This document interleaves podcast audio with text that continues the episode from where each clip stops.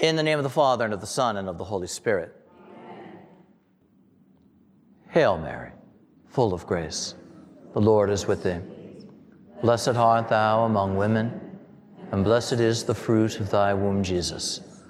Holy Mary, Mother of God, pray for us sinners, now and at the hour of our death. Amen. Mary, Queen of all hearts, Saint Louis Marie de Montfort, Saint Dominic. Saint Francis. In the name of the Father, and of the Son, and of the Holy Spirit. Amen. The title that I was given for the weekend uh, was The Blessed Mother, Cause of Our Joy. The interesting thing was uh, the sisters, when I arrived, asked me what I was going to speak about, and I had said, Well, the title that you gave me. And they said, Well, what was that? So it's not clear where this came from, but apparently that is what the Blessed Mother would have us reflect upon. So we'll take our best shot. It's an interesting and an ancient expression, the cause of our joy.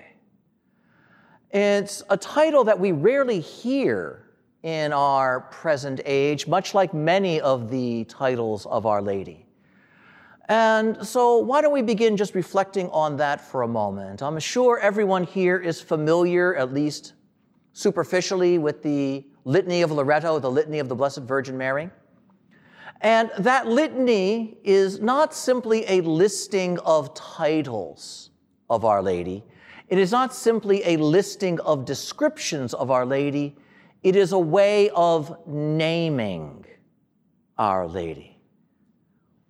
Note that each of the invocations where we call upon a title of Our Lady is followed by the words, Pray for us. We're not simply naming descriptions, we're speaking to a person. And we are naming that person in each of these diverse ways.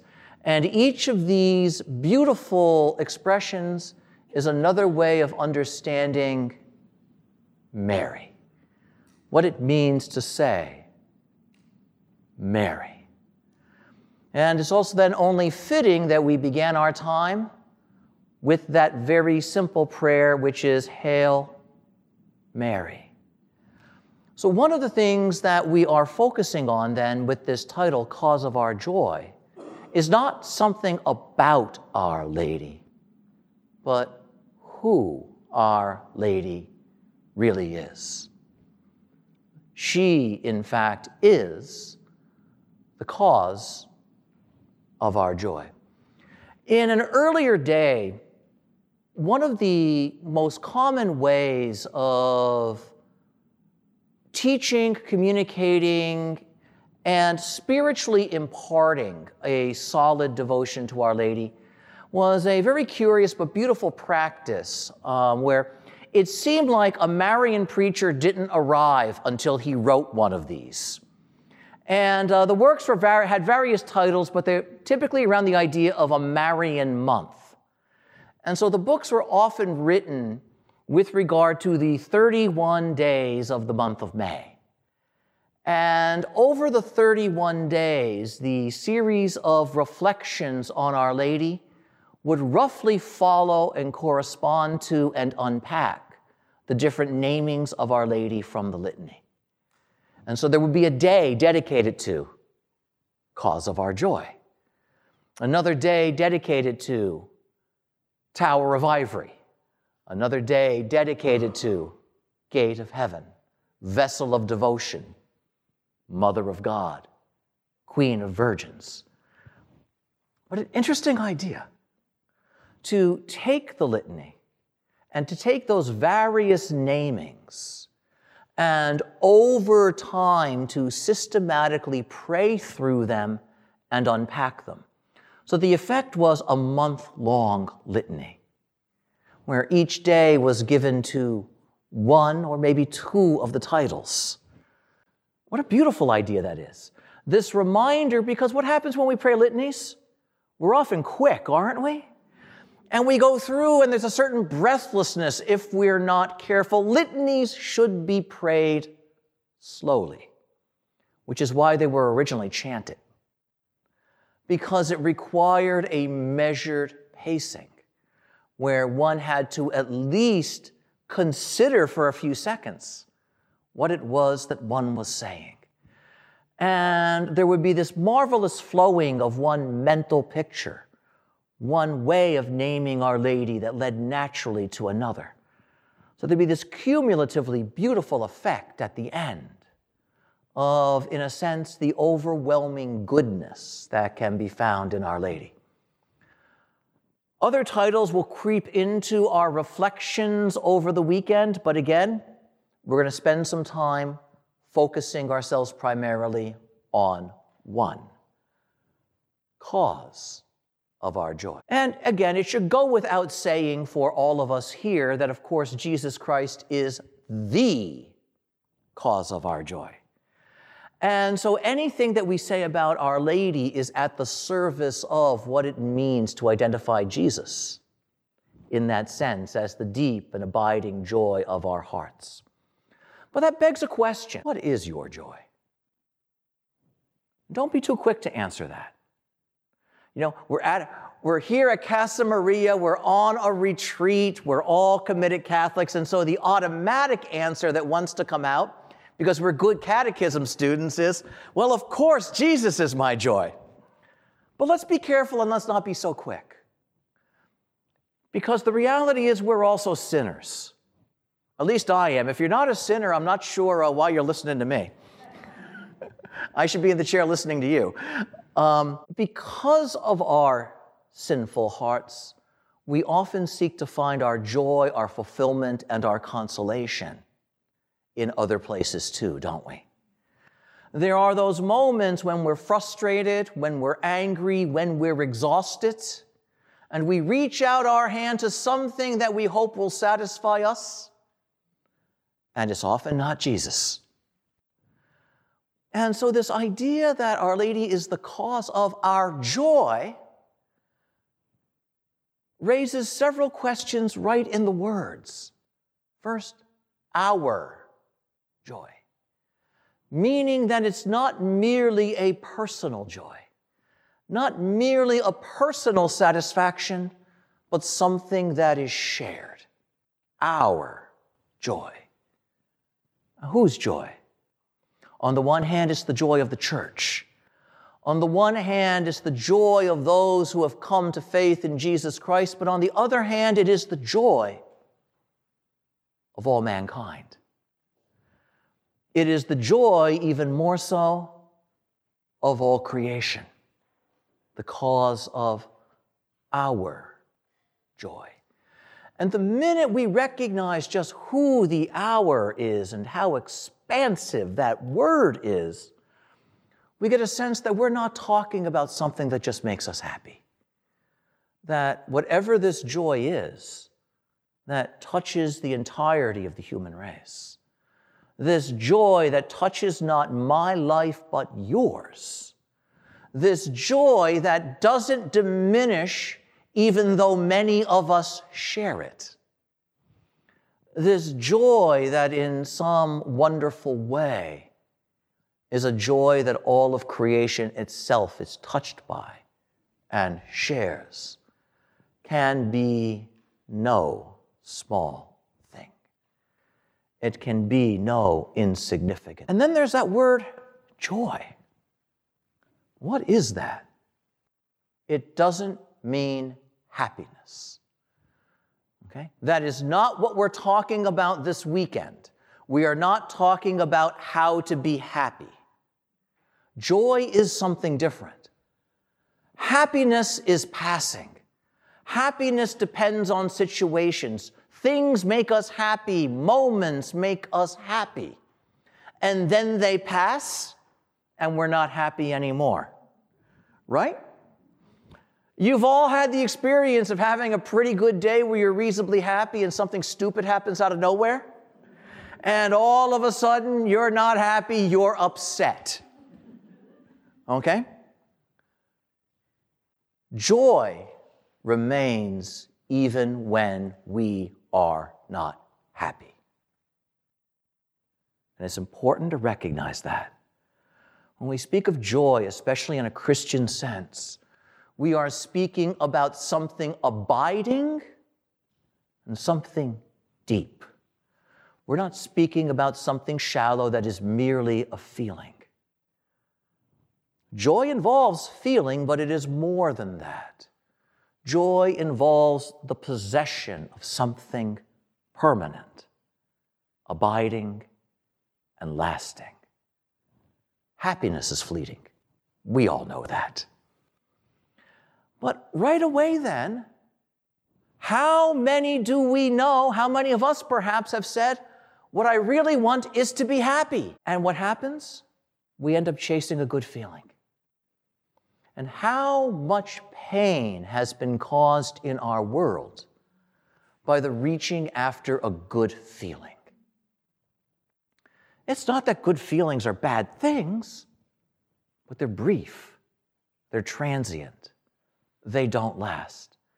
And so we need to qualify our words with, I need lasting happiness, because most of the happiness I know doesn't last very long.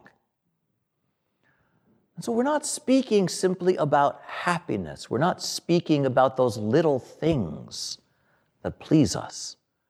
We're speaking about something which is with us even when we are displeased. You know, and that's a that's very important because our fractious and rebellious human hearts like to have their own way, don't they? Our fractious and rebellious human hearts shy away from that which is inconvenient. And it happens even in our best of things.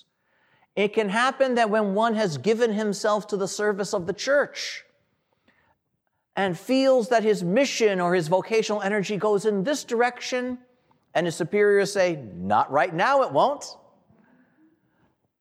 If happiness is the issue, and I'm unhappy with the decision, my vocation's also in crisis.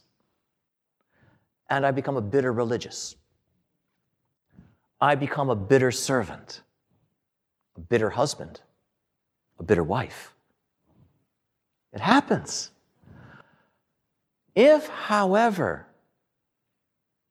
the joy in my relationship with Christ is a deeper thing, even if what I am doing is not immediately satisfying, not immediately fulfilling, not immediately pleasant, I am still a joyful husband, still a joyful priest, still a joyful religious, even though in the moment I may not be at my happiest. You see the difference? And what a difference that makes? In a sense, then, this idea that there is a joy that has this kind of power, this kind of depth, this kind of abiding character, and that we can share it. Now, that should be attractive. That should very much be attractive. And the next question is how do I get it? And nope, we have the answer. The Blessed Virgin Mary, cause of our joy. And so, this title of Our Lady is not merely an abstract idea to be reflected upon, it is saying something vitally important. That if we desire the full joy of the gospel in our lives, there's a source. There's an avenue that we can move along to grow into its fullness. And so this then is not just a matter of what does that name mean? It also means then how is Our Lady the cause of that joy in my heart, in my life, in my vocation, whatever that is. Kind of anticipating ideas that will sound out in the conferences through the weekend. This title, Cause of Our Joy, traditionally has three aspects to it. One, why is Our Lady the cause of our joy? One, because Jesus Christ comes into the world through Mary. And one would say, well, Father, what else do we need?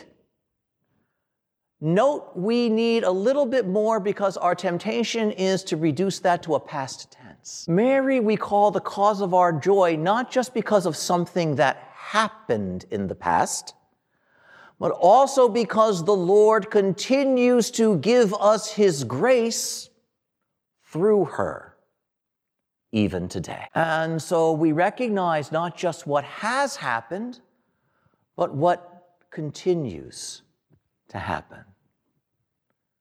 But third, in calling Our Lady the cause of our joy, the church also recognizes the active agency of Our Lady in our lives.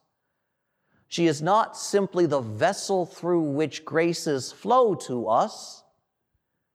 She is that one who intercedes for you. She is that one who turns toward heaven and asks for your forgiveness. She is that one whom we invoke in the Hail Mary to pray for us when? Now, and at the hour of our death when we desire to enter the everlasting joy of heaven.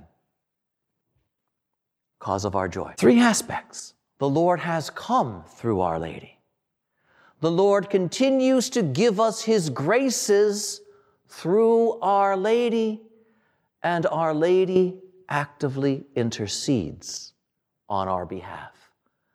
That we, poor and fallen sinners, be not lost and be not abandoned, but be forgiven, graced, and received into the joy of eternal blessing. So now let's look at the very beginning of things. Because if we're going to talk about Our Lady as the cause of our joy, that's where we got to start. Because the simple fact of the matter is, why would we need joy unless we didn't have it? You know, as obvious as that is, it's something that's easily overlooked. And so, you all know the story, right?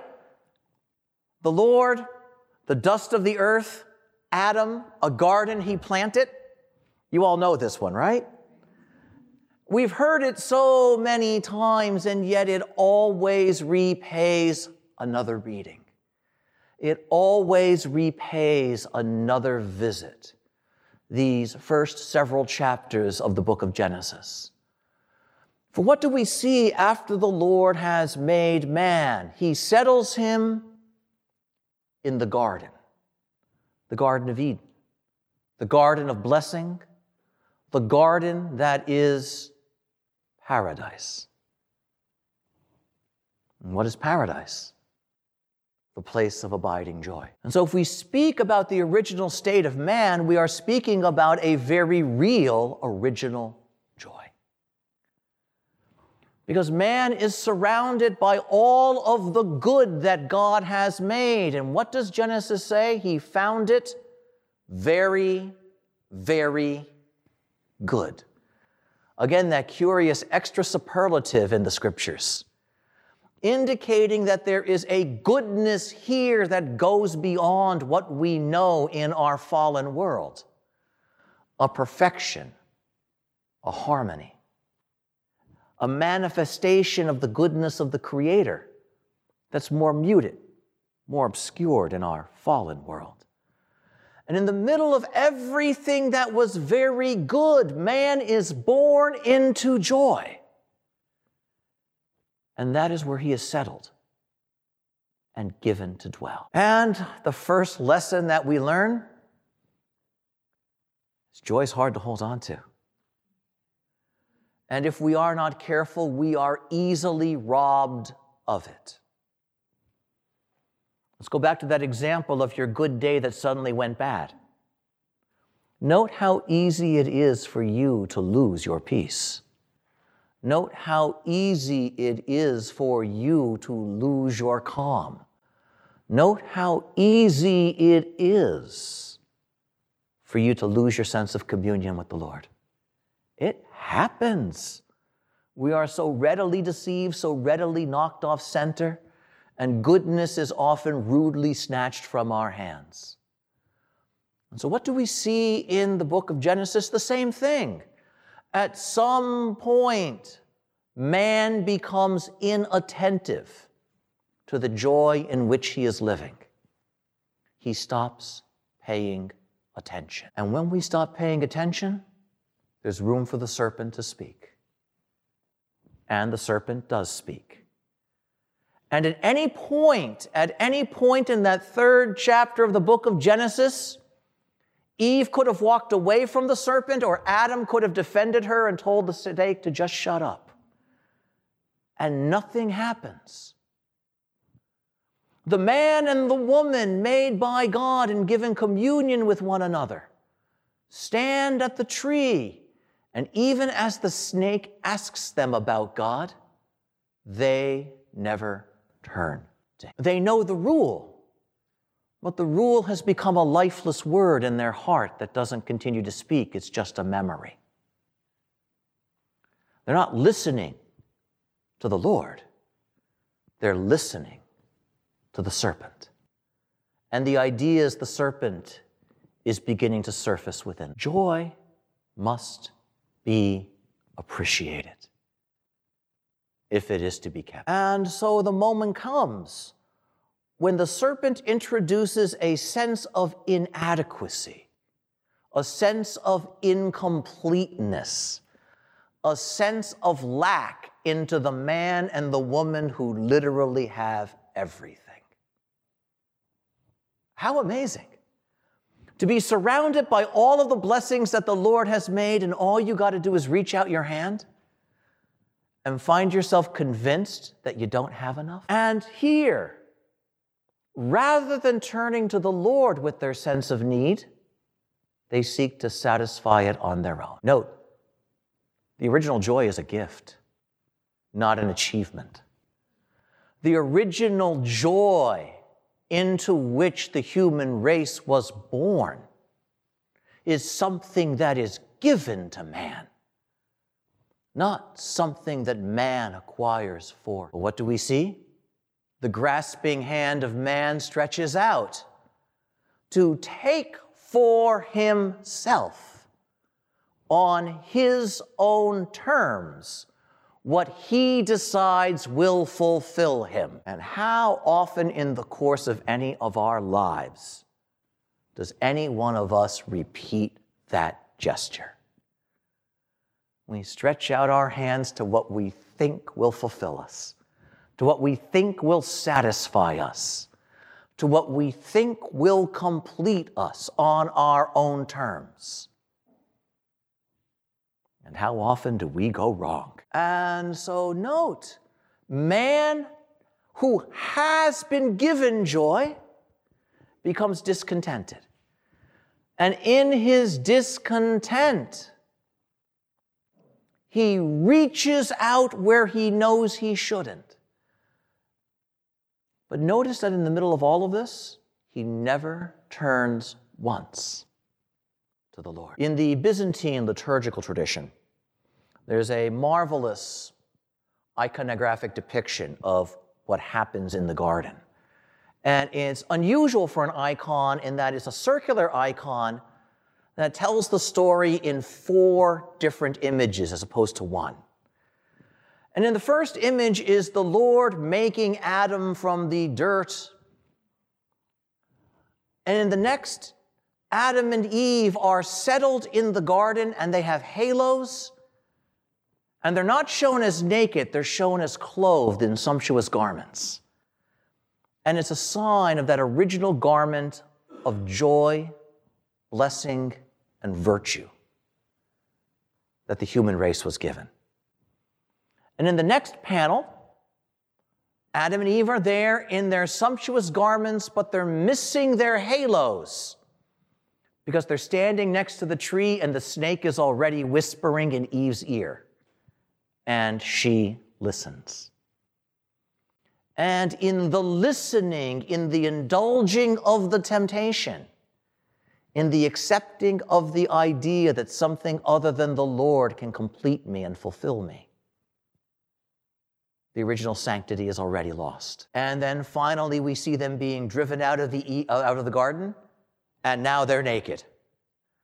Now they've lost that garment of joy, that garment of blessing, that garment of virtue that was theirs from the beginning out into the world unclothed and unprotected in a certain sense because they lack that garment of virtue, which is man's real protection. What an interesting and beautiful idea that is. But as all of this happens, as Eve stretches out to the, to the tree and takes the fruit and eats it, as she gives some to her husband, whom scripture very carefully says was there with her. And so, note, the dope stood by the tree and didn't stop her from doing anything. Eve is aggressive, and Adam is passive. He's there, but he lets it happen. And so, note that we see in the couple here, the husband and the wife, we see both sides of human weakness thoughtless aggressiveness and passivity that doesn't move. But underlying both of them is the fact that there has been no listening to the Lord through all of this. And so finally, their eyes are open and they see that they now have problems. In addition to the guilt they are now no longer happy. They are now no longer joyful. They are now no longer at peace. The joyless heart is a frightened heart. The joyless heart is a guilt ridden heart. The joyless heart is a regretful heart. The joyless heart is a mistrustful heart. These are all the things we see. And beautifully, as soon as all of this happens, the Lord comes. And the first divine response to the first human sin is that God comes to seek the sinner. But what do they do? They hide. Those times when you were little and got in trouble and you hid behind the couch or in the closet, this is how far back that goes. but note, now there's no trust of the Lord. And so fear and guilt take over. We already have moved into a joyless life. And as God, you all know the story, as God gives Adam multiple chances to repent and Adam stays hidden, finally the Lord confronts him and says, The only reason you're this way is you did what you were not supposed to do. And what does Adam say? No, he tells God it's his fault. The woman that you gave me, if you left my rib alone, we'd be okay. But note what he says the woman that you gave me. Pay attention to those words. The woman that you gave me. Because on these words, on these words, very much is going to turn. Because what do we see? Eve was given to Adam and by God to be his helpmeet, to be his support. And Eve takes the fruit and gives it to her husband, and that's on Eve. And Adam didn't defend his wife, and Adam took the fruit, and that's on him. But note how there's something here the woman that you gave me. Now, on the one hand, this is Adam denying his own guilt. This is the first time anybody ever said, sorry, not sorry. Because what does Adam say? You're right, I did it. But it's not my fault. When we choose the lie, of innocence over real forgiveness. We cut ourselves off from joy because we choose to live with guilt. We don't publicly admit it, but that's all we're left with. The only way to get rid of the guilt is to apologize. And note here, man refuses to return to joy. Man who will now spend the rest of his history saying, I just want to be happy, has the opportunity to return to the joy of communion with God, but he prefers the mask of his own false innocence. It's not my fault. To the truth of reconciliation. Joy, real joy, can never live on falsehood. Adam wants the false joy of appearing competent, capable, and innocent over the real joy of being guiltless. What a remarkable moment that is. And at this point, at this point, what do we see but that the man and the woman have a joyless life to pass on to their children? They have lost paradise. They are going to be expelled into a world where they will know hardship and sorrow. And left on their own, there will be no hope for them. Let's just be clear about this. At this point, Adam's future is an open grave. And on the other side of that grave is not heaven. Let's just be clear about that. And so, if the story ends here with the refusal of Adam and Eve to be reconciled with the Lord, there is no hope for man. And that's the truth. Whatever goodness remains is a broken goodness insufficient to grant them lasting happiness. But the Lord isn't content to let Adam make the decisions or Eve. We've seen how well they do. And so the Lord turns to the snake in speaking to the author of all of this the Lord turns to the snake. And what does he do? He says he is going to give us another woman. I will put enmity between you and the woman. Note what Adam said? The woman that you gave me? The Lord now speaks of another woman that he's going to give a woman who will not be a friend of the snake. He's not talking about Eve. Eve has already lost. Eve has been and will continue in a certain level to cooperate with the snake. There's an element of her now that is friendly with the snake. She's surrendered to temptation, she's been overcome. The Lord is speaking of another woman. Another woman that he's going to give Adam. Adam will have a daughter. There will be a woman. And that woman will be opposed to the serpent.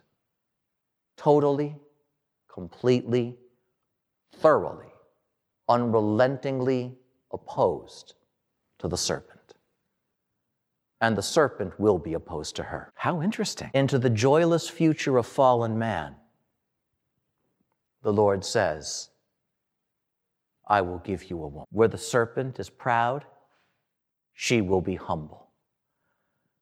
Where the serpent is disobedient, she will be obedient. Where the serpent is hate filled and venomous, she will be grace filled and peaceful, a sinless one. And from this woman, there will be a son. And through the woman and her son, the head of the serpent will be broken. Note what the Lord does at the very beginning. This verse from Genesis, Genesis 3, verse 15, long called the gospel before the gospels by the fathers of the church this announcement of salvation directly into the tragedy of sin. You have lost, and yet nothing. You have fallen, and yet there is hope. You blame the woman that I gave you, but I will give a woman. And from this woman there will not be sin, but blessing. There will not be death, but life. There will not be sorrow, but joy. Note that when the Lord announces there will be a victory, and there will be salvation, and there will be a Savior, it is all done in the context of a woman, cause of our joy. How beautiful is that? How remarkable is that? And to demonstrate the power of that word, when the Lord expels Adam and Eve from the garden, here's a quick quiz for you. What direction do they go in? East. And what comes up in the east? He sends them in the direction of salvation out to the east. And so, even as they are expelled from the garden, they are expelled with momentum in the direction from which salvation will be. And from that great east in the heart of God, there will come a woman. How beautiful is that? Cause of our joy. Because again, the great joy of the Christian heart is Jesus Christ. But to appreciate this joy on our fallen side of eternity, we have to linger in this first conference. We have to linger a moment with what it means to be joyless so as to understand what it is that we are looking for, to understand just how great this is. This is not merely good feeling. This is not merely peace of heart. This is something much greater than that. This is the joy of a fallen heart being sought and found and saved and snatched away from the grasp of death into the goodness of life. That's the joy we're talking about. It's the joy of a slave whose chains fall away and is given freedom. That's the joy we're talking about. It's the joy of one who has been racked with guilt and with pain and who receives now forgiveness and healing. That's the joy we're talking about. And so, as deep as the wound in the human heart is, as deep as the brokenness in the human spirit has become. This is a joy that is deeper, stronger, and greater. What a remarkable, what a remarkable thing this is. And this idea, then, this insight, will run through the rest of Scripture. You know, the, the great command of St. Paul to the church rejoice in the Lord always. I say it again, rejoice. And what does that mean? Be conscious of what the Lord has done for you. But the greatest joy is not what the Lord has done, but that the Lord has come, that the Lord is with us. And so it is then at the very fullness of time, we come and we look at the woman that God has given us. And think about that for a second. Because you can say with Adam, This is the woman that you gave. All mankind can look at her and say, This is the woman that you gave me. Not just us but that you gave. And in the fullness of time, when the Lord is to come into the world the angel Gabriel is sent from heaven and he greets the woman with a greeting that means rejoice. Hail is not hello. There's a note of joyful news in the tone of the greeting. Rejoice. Rejoice. The word is said to the woman but this is a new rejoicing come into the world.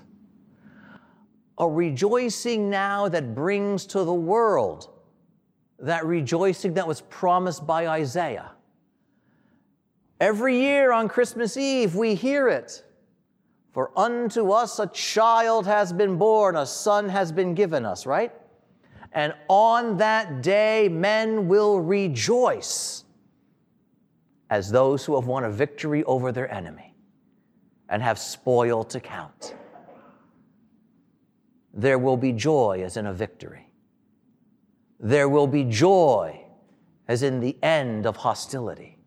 There will be joy in the birth of a son. Gabriel comes to Mary. Rejoice. Hail, O favored one. And why should she rejoice? because the Lord is with. That is the most simple biblical definition of joy that there can be. The Lord is with you. And the response to that is rejoicing. Be joyful. The Lord is with you. And so now, even as the Lord is about to become flesh, note the first tone sounded on his arrival is the tone of joyfulness. For now God will be with us. In becoming incarnate of Our Lady, the Lord is not just with her alone, He is now in the world and with us. We may not realize it, but He is with us cause of our joy. And the scriptures continue in this way. As soon as our Lord is present, Our Lady gets up and goes to visit her cousin Elizabeth. And as soon as her greeting sounds in the ear of her cousin, the child in her womb leaps for, say it with me, joy. But again, note who physically moves? Our Lady. The Lord arrives in that house by means of the woman that He has given us. And when the lady, when the woman arrives, her voice speaks. And in that voice is mysteriously the touch of her son and on feeling that touch, the unborn infant in Elizabeth's womb responds with joy. The Lord is here, the Lord is near, the Lord has come. Joy. Now I'm pausing for a second just because don't we just take the presence of the Lord for granted sometimes? And yet, note this unrelenting emphasis on the joy that is produced when He is with us. Now, the interesting thing is, He's always with us. The problem is, we're not with Him. And so there's this moment of when man finally recognizes that God is here, there's only two movements. One is the frightened hiding of guilt ridden Adam in the garden, and the other is the joy that we see in unborn John the Baptist. Thrilled that the one I have been longing for, the one I have been waiting for, has at last drawn near. And on that night, several months later, when the Lord has come to Bethlehem and has been born, and wrapped in swaddling bands and placed in a manger. And the angel comes to the shepherds. What does the angel say? But I give you tidings of great joy. For a Savior has been born unto you who is Christ the Lord. He is with us. But now, there's something new here. We said our joy, right? That's the joy of heaven, too. For the first time, look at what happens. Jesus is born. And the newborn Christ opens his eyes and sees Our Lady and gazes out on the world and the angelic host in heaven looks down on earth and for the very first time sees the very Word of God whom they adore in heaven, gazing upward back at them. And what happens? But the joy of heaven spills over down into earth as the angels sing the birth of the Savior. That's not just the angels singing for us. They are proclaiming the greatness and the glory of God. They're rejoicing. They are rejoicing in the presence of Christ born into this world. Every time we sing that marvelous song, Glory to God in the highest at Mass, we have the echo of the joy of the angels in our hearts and in our voices if we are attentive to that. Because that hymn comes from that night. Sound at first not by earthly voices, but by angelic voices. And built into the liturgy of the church, when it celebrates what God has done, is the joy of heaven. On that night where the Savior first shows his face to the world in the arms of the Virgin Mary, cause of our joy. How are we doing on time? Know what we've just covered this evening. It's not just a look at Our Lady's role in salvation history, but this consideration of the joy of the presence of God reaches out to us through Mary, with Mary, in Mary, and by Mary. That man, Adam, who lost his joy in the Garden of Eden. And his explanation is it's because of the woman that God gave him, is now going to be restored to joy by means of a daughter whom God has given him. For through her, that one who is indeed the very joy of the world will come and will save us. Salvation comes through Mary because Jesus comes through Mary. Forgiveness and mercy come through Mary because Jesus comes through Mary. Cause of our joy. And who has given her this role? No man. Who has given her this role? No papal document. Who has given her this role? God Himself. When He looked at the fallen, joyless, and grieving heart of Adam and chose not to leave him joyless, not to leave him hopeless, not to leave him merely a prisoner of his grief, but chose to give him the joy of salvation even though Adam turned his back on it. This is the next thing. How many times in your life did you have the opportunity to be peaceful and you turned away from it? How many times in your life did you have the opportunity to apologize and you didn't?